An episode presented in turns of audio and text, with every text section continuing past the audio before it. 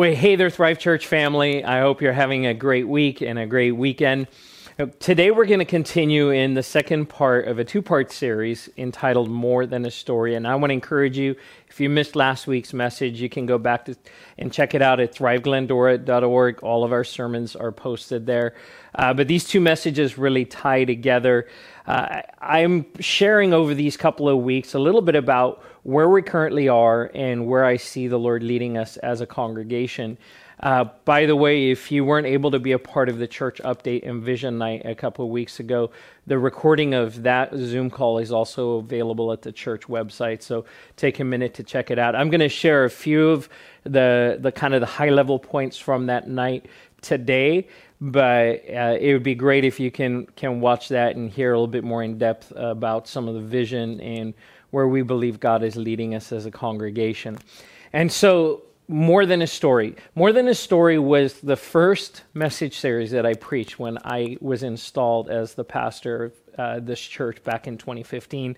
Megan and myself and our kids uh, relocated from where we were living in Orange County, and we assumed the leadership of this existing congregation. And at that point, I felt like the Lord had put this message on my heart as we introduced ourselves, uh, as our lives intersected from where we had been, where the church had been, uh, where your lives had been. We came together in that moment, in that place. And I feel like that we're really at another uh, new season moment, and we'll uh, even share some passages. I'll share some passages to, to that effect here in a minute.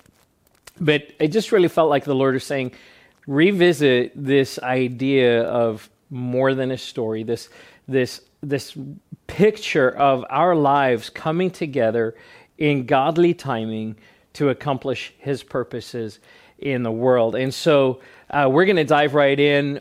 Uh, you know, good storytelling does a few things to us. Uh, whether you've read a book or watched a TV show or a TV series, maybe it's a movie or a, a series of movies that you enjoy watching, or even if it's just sitting with someone and hearing their story or you sharing a story. Uh, one of the things that we love to do with kids is that we'll tell them stories, read them stories out of a book, or just make stories up. And good stories have an impact on our lives.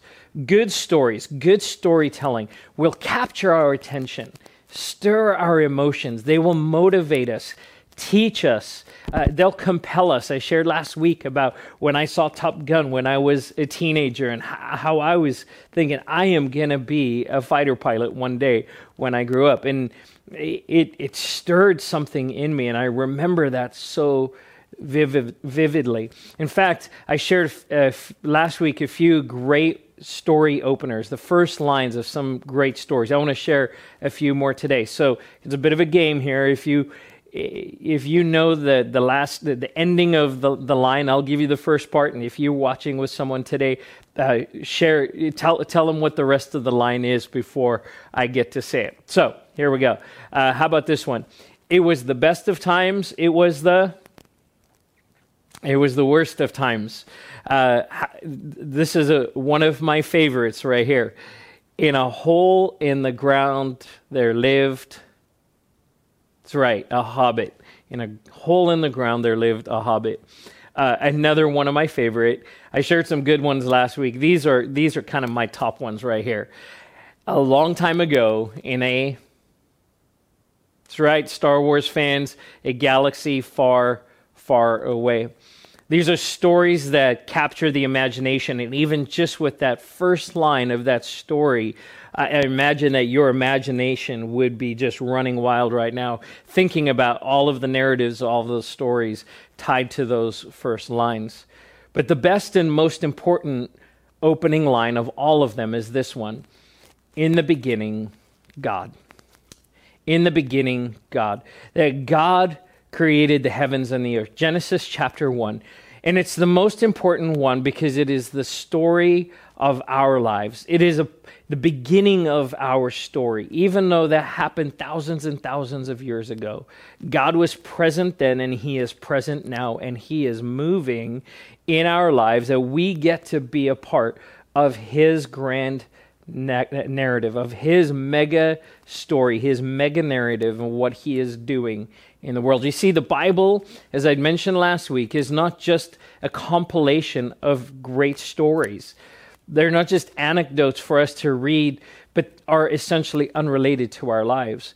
We have to understand that Scripture is a part of God's narrative, but His story continues to unfold, and that our lives are tied to Scripture. Our lives are tied to those who've come before us, those that we would read about in the pages of the Bible, that our lives are connected. And so we are part of this story. You and I are part of God's master plan, a part of His grand story, a part of His mega narrative. And so we have to start there as we think about the future, as we think about vision, we think about what God is doing in the world. It's so essential that we understand that we're a part of it.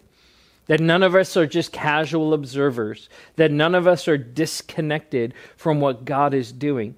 And so I ended last week by uh, encouraging us to ask two questions. The first one was, was this God, what are you up to in the world? What are you doing? What is your mission? What is the Missio Dei, even as we've talked about over the last year? And, and I'd mentioned this that God is still seeking and saving the lost that he is still transforming lives, lives, that he is still healing the sick, that he is still casting down fear and bringing hope, that God is on the move, and that we would ask in our context, in our lives, God, what are you up to? What are you doing in my neighborhood, in my family, in my community, in my life? What are you up to? And then we would ask the follow up question God, what are you asking of me?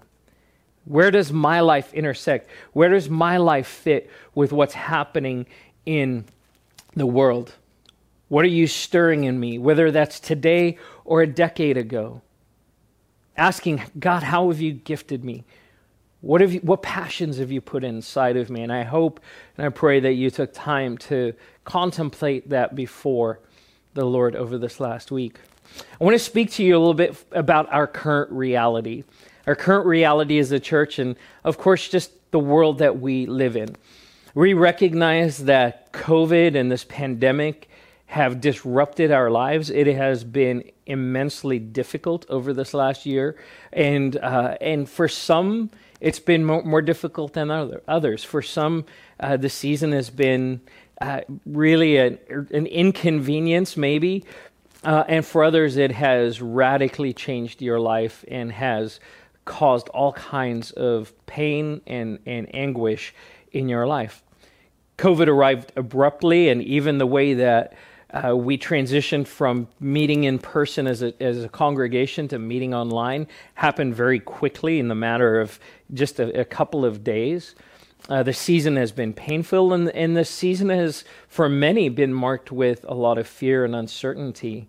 Uh, on top of that, it's also been a season where many have felt disconnected and uh, and and wanting greater levels of connection not seeing people that we care about even family members. And so we're in a in a time right now where things are starting to lift uh, and things are, are are looking up as it were.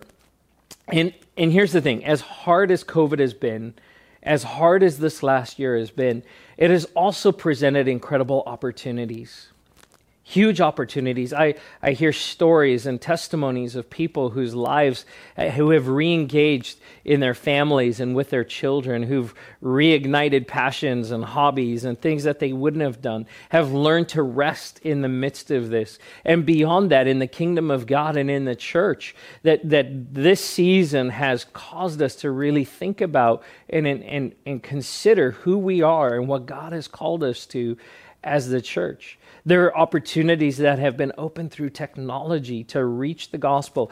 The, the last couple of years, Easter Sunday last week, and, and then even the Easter last year, that the gospel was presented to more people than ever before in history because of the use of technology. And, and that is something that is both uh, that is celebrated even though it was it came out of difficulty that the gospel of Jesus the name of Jesus has been lifted high. You see, church, we're, we're not called as the body of Christ to be comfortable. At no point did God ever say, did Jesus ever say, did the apostles ever say that the goal of our faith was just to settle and be comfortable and to live blessed? Now, God, does God want to bless your life? Absolutely. But just blessing and comfortability is not the goal of this journey of this this mega narrative. See we're called to be on mission. We're called to be a part of god's mission and what he is doing in the world. I love the picture that Jesus paints in Luke chapter 5, verses 36 through 38. He says this. He told them this parable No one tears a piece out of a new, uh, uh, of a new garment to patch an old one. Otherwise, they would have torn the new garment, and the patch from the new will not match the old. And no one pours new wine into old wineskins. Otherwise, the new wine will burst the skins, and the wine will run out, and the wineskins will be ruined.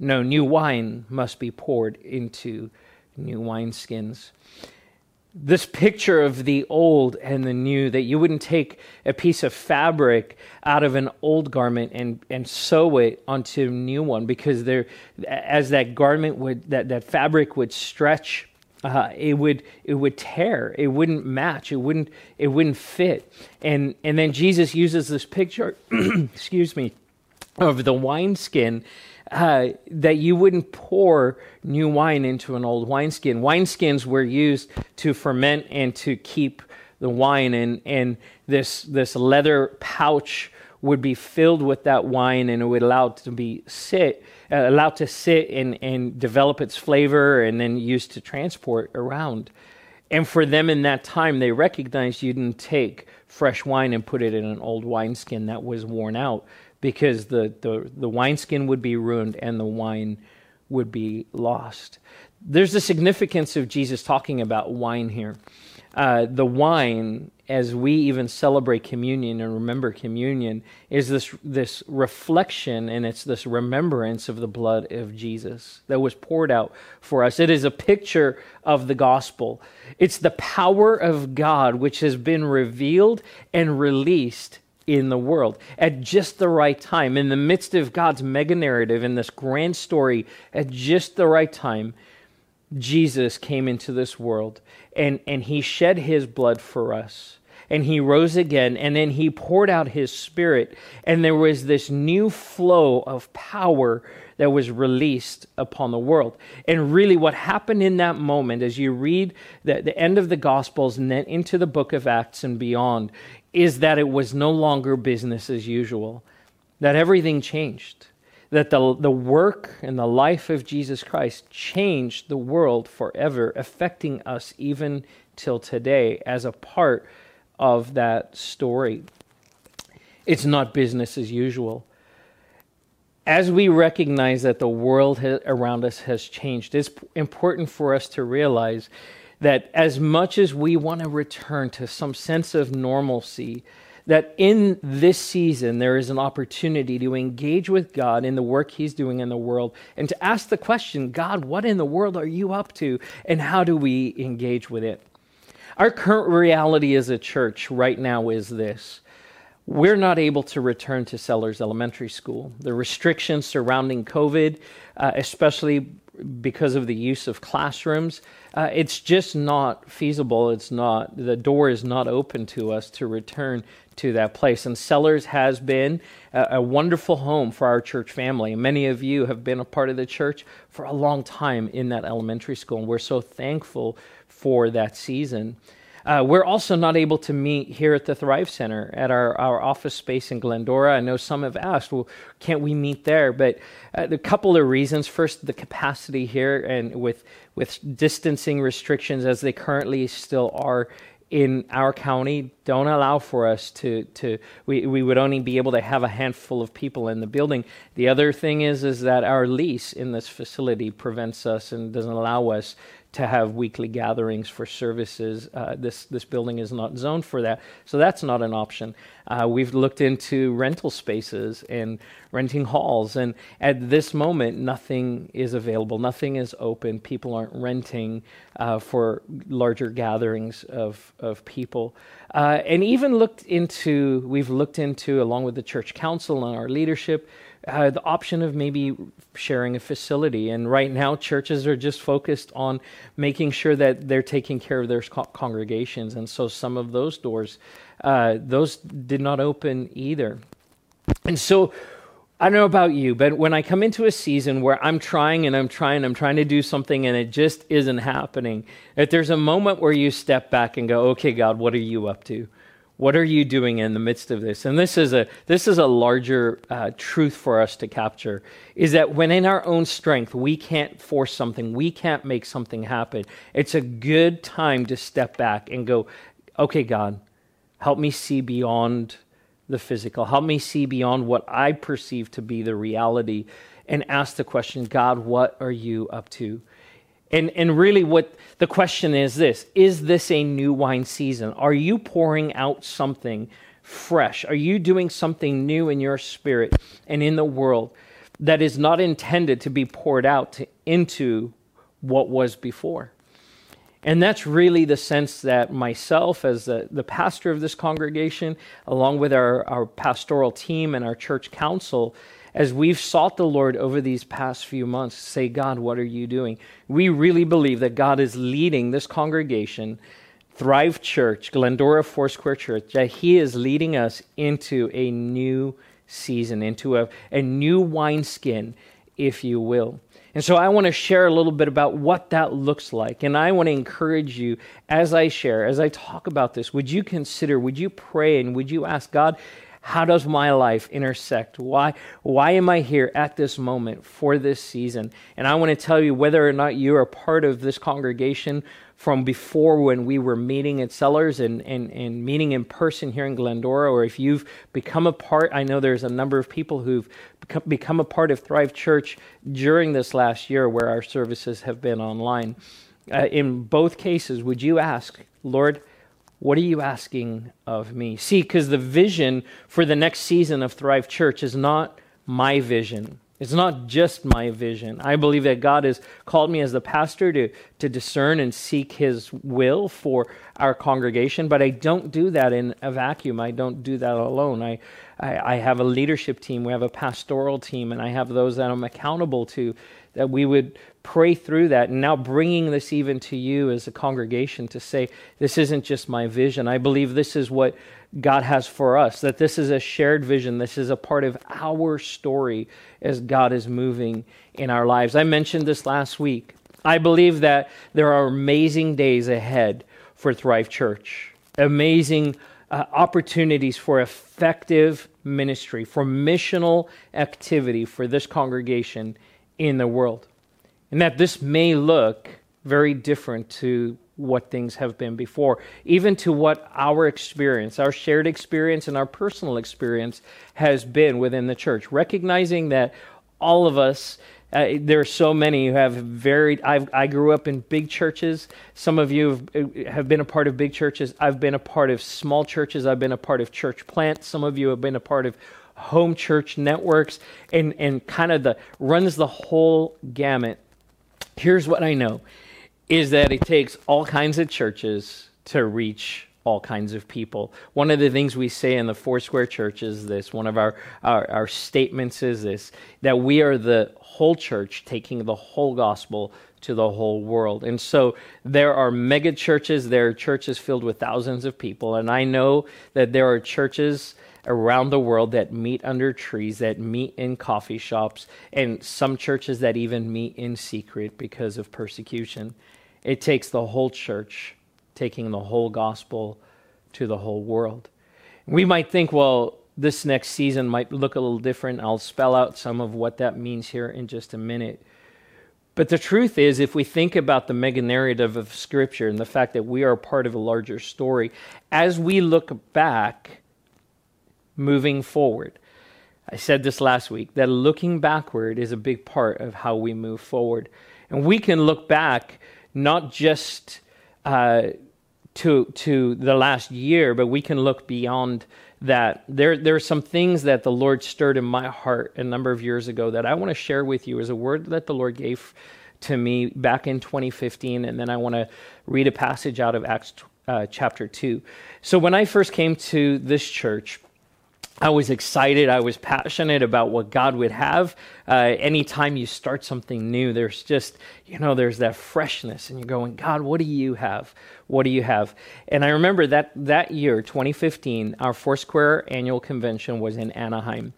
And I had gone, I was listening to one of the pastors speak, and he was sharing about having a faith, uh, a, a, faith vision, a, a, a level of faith to believe for something big, to ask God for something big for our churches. And I, I remember I was sitting up by myself up in uh, the kind of the bleachers in the Anaheim Convention Center, and as the new pastor to this church, I started asking God in that moment, God, what do you have for us? What is the vision? What is the that, that point of faith that I need to bring back to our church council, to our leadership, and to our congregation? And my first thought was this as a church that had for many, many years been meeting in a school, in a rented facility, I, I thought, Lord, is it a building?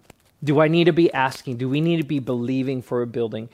Now, again, you may not be aware of this, but for many years there was a lot of different opportunities, a lot of searching for a permanent or more permanent home for this church. And over and over again, those doors closed, which is significant. Say, God, why? Why, why did those doors not open? So, here in the Anaheim Convention Center, I asked the Lord, is it a building? Do I need to have faith for a building? And I don't know if you've had an opportunity to hear almost the audible voice of God or if God has spoken to you in this way.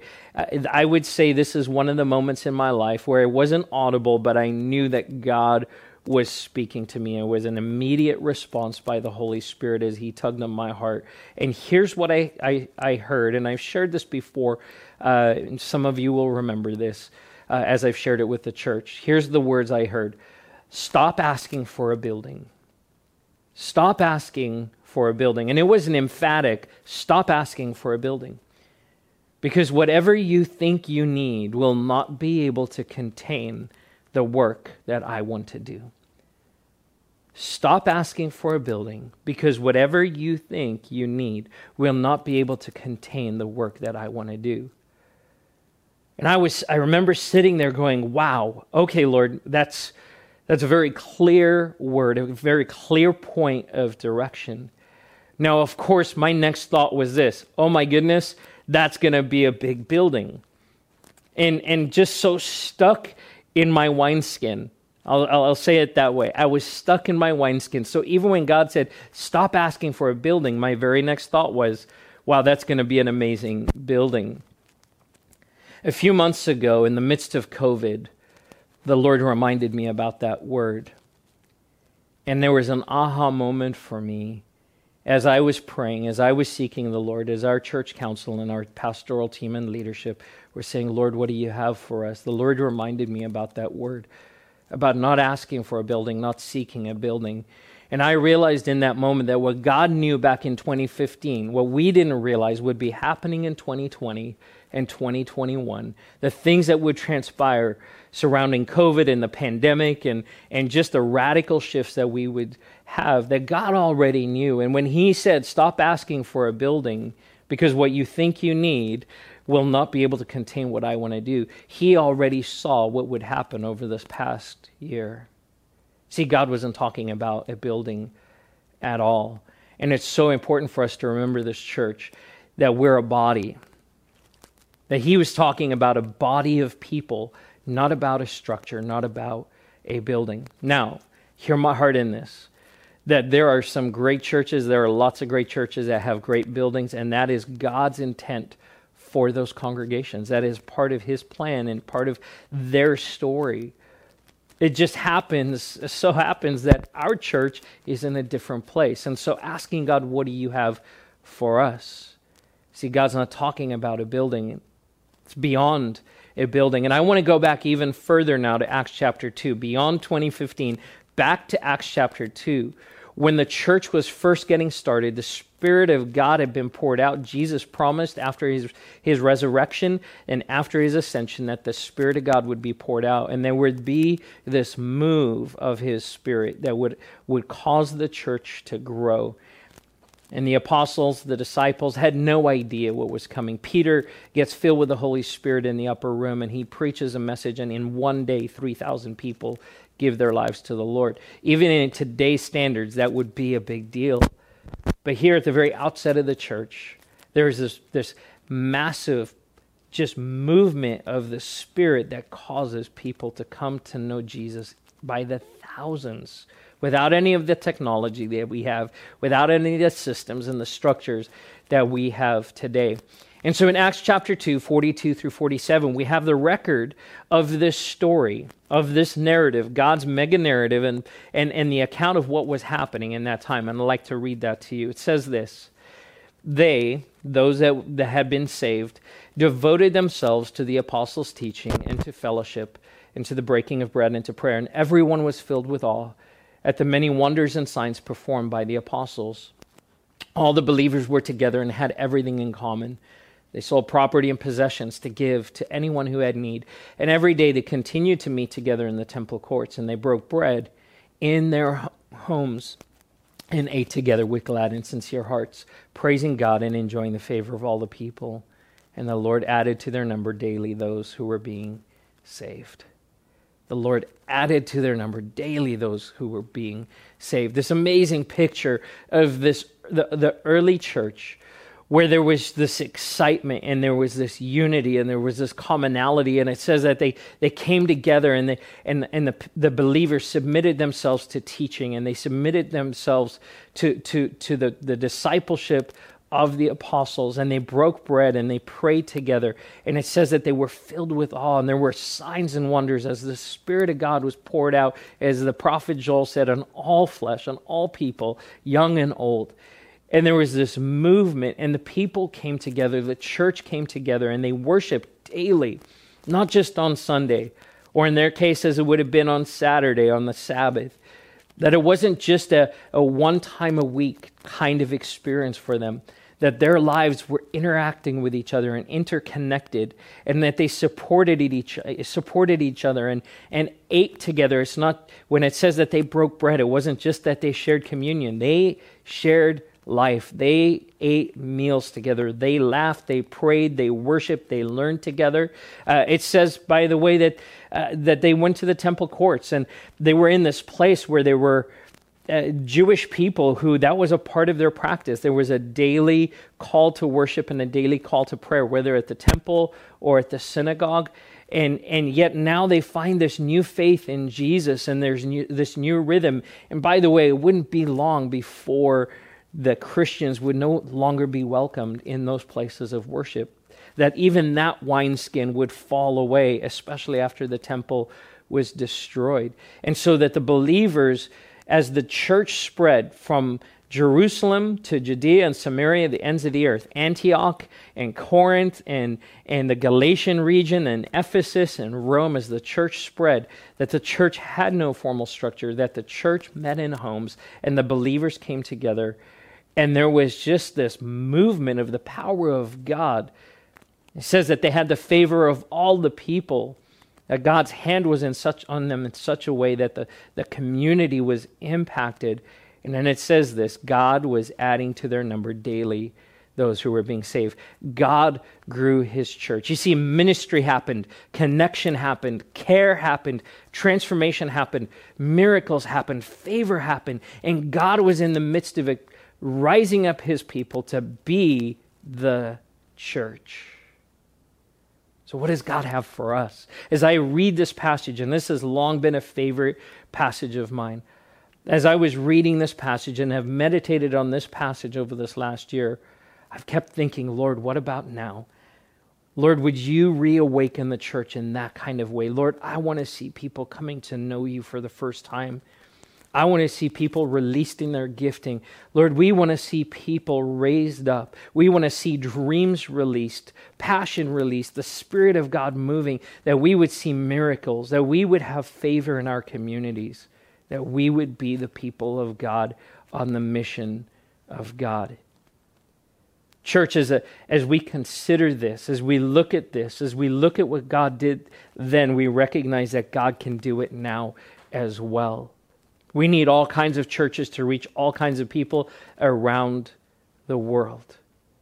Lord, would you stir something in us to recapture what it was to be a part of a church that was on the move in the way that they were? As we look ahead, I want to jump to Ephesians chapter 4, verse 11 through 13.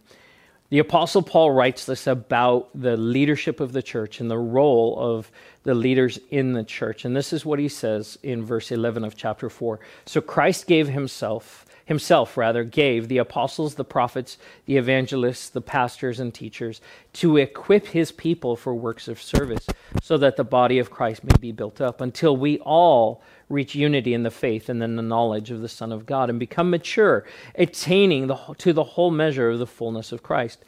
Then we will no longer be infants, tossed back and forth by the waves, and blown here and there by every wind of teaching and by the cunning and craftiness of people and their deceitful scheming.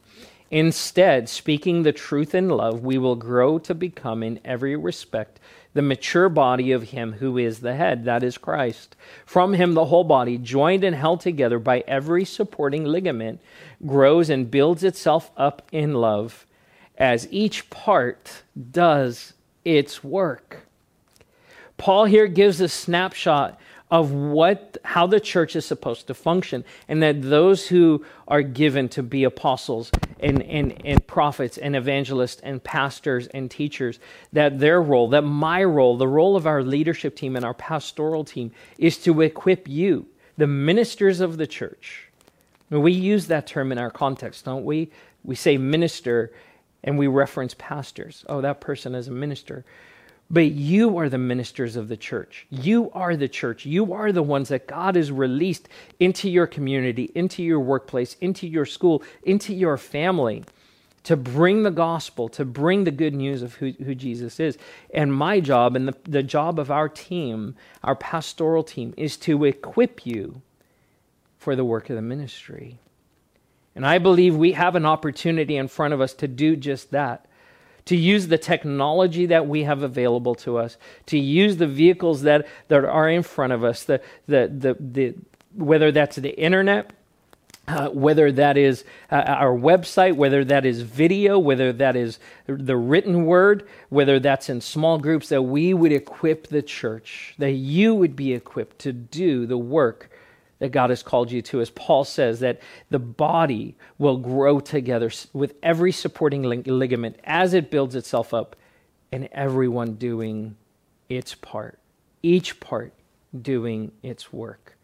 See, you're God's chosen minister in your community, your place, your school, and your family.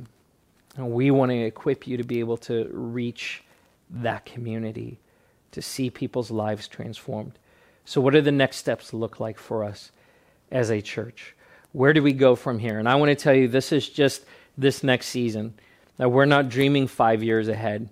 That we're just saying, God, in these these immediate next steps, what do you what do you have for us? And and I just want to map these out real quickly, and then I'll pray. The first is this called church at home. Church at home. I'll tell you right now that Thrive is not just becoming an online church. I, online church is passive, that I can watch church whenever I want, wherever I want by myself. That's not our heart. That's not, we will use online as the vehicle, as the mechanism to help resource you. But the goal is not just to become an online church. You see, church at home is this it's church when and where you are. There's so many people that I've talked to who said, I would go to church, but I work on Sundays or the weekends are difficult for me and that we would stop being a church that is just Sunday morning driven. Uh, even in the shift from meeting in person to going online, I noticed this for us, and I noticed for a lot of other churches, even pastors I've talked to, that we essentially took what we did on Sundays and we just replicated it online. But we have an opportunity to really blow the doors off this thing, to say, you know what, we're going to bring the gospel, we're going to bring church to every day every moment as people uh, engage and as people have the opportunity. So, church at home, what does that look like? And who can do that? Anyone can do it. you can you can host church at home. And here's what I would invite you to do: don't just watch service alone.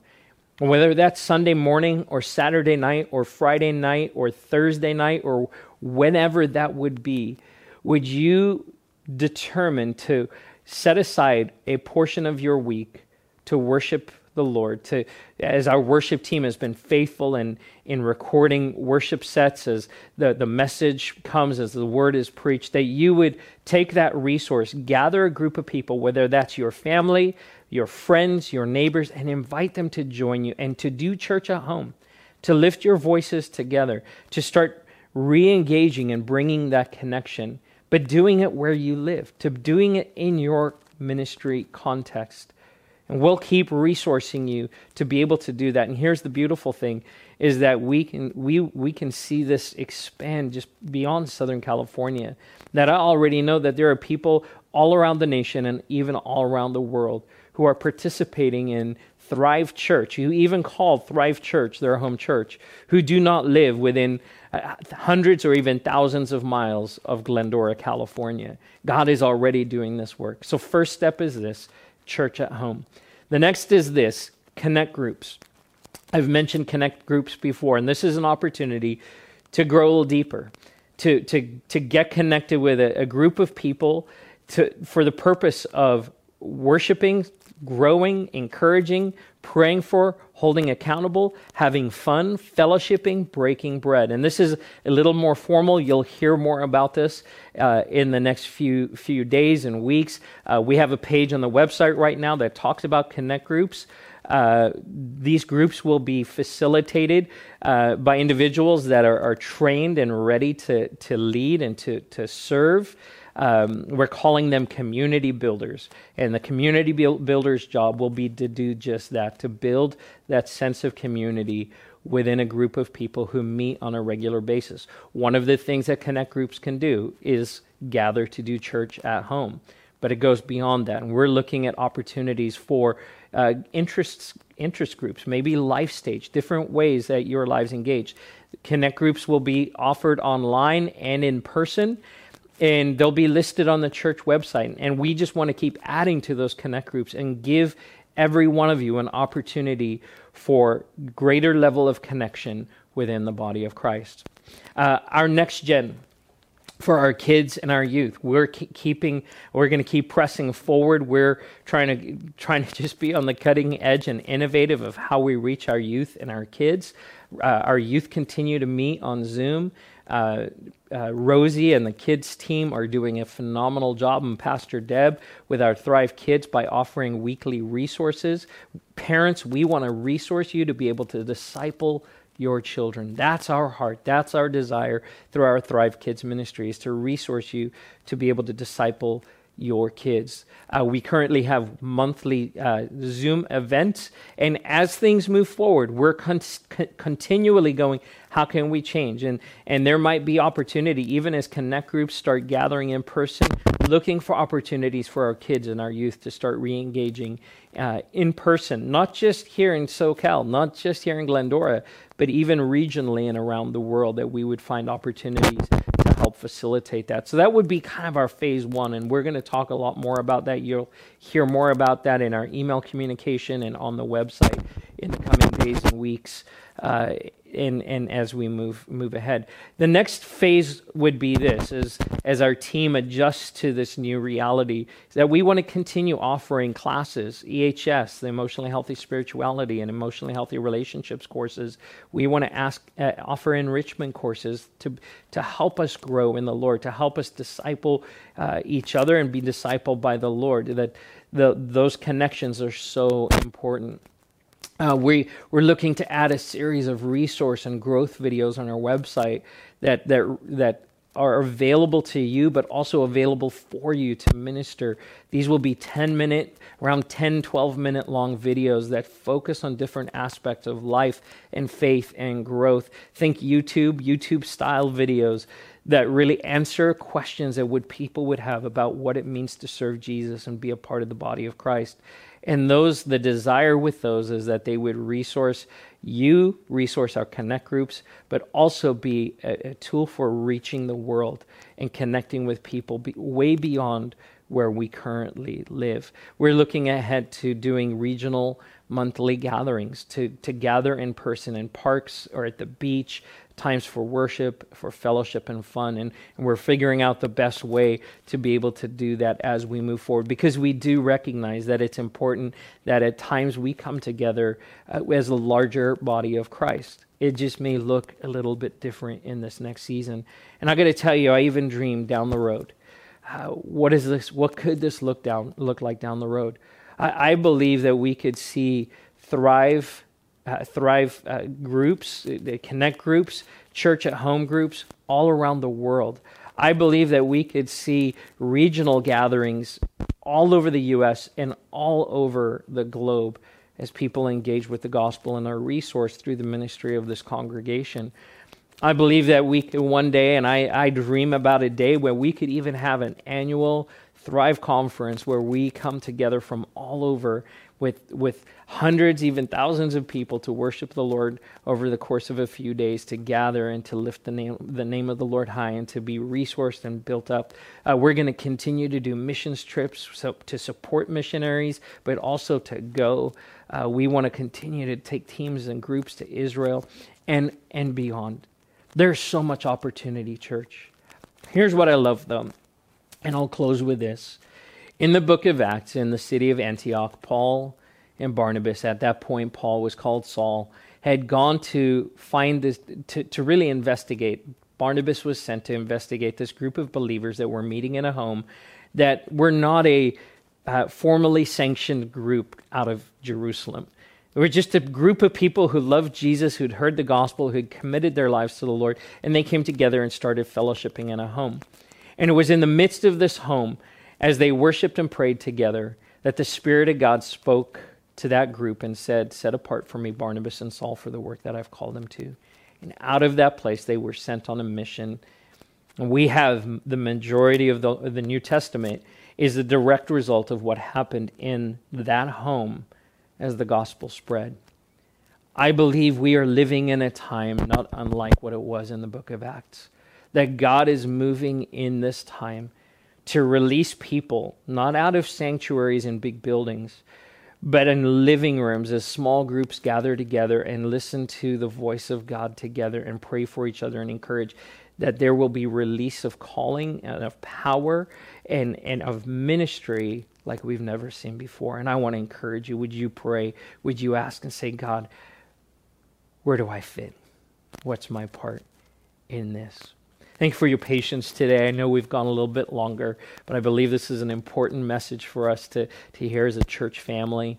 Uh, we have an opportunity coming up uh, for, for those who would want to be a part of uh, connect groups uh, b- to be a community builder and help facilitate that. If that's you, please go to thriveglendora.org and, and click on the, uh, the Thrive Group uh, button. There will be a link there. And you can actually, if you feel like God is prompting you to be one of our community builders and to, to facilitate a connect group, uh, you can fill out a form and, and sign up to be a part of that. I encourage you to do that.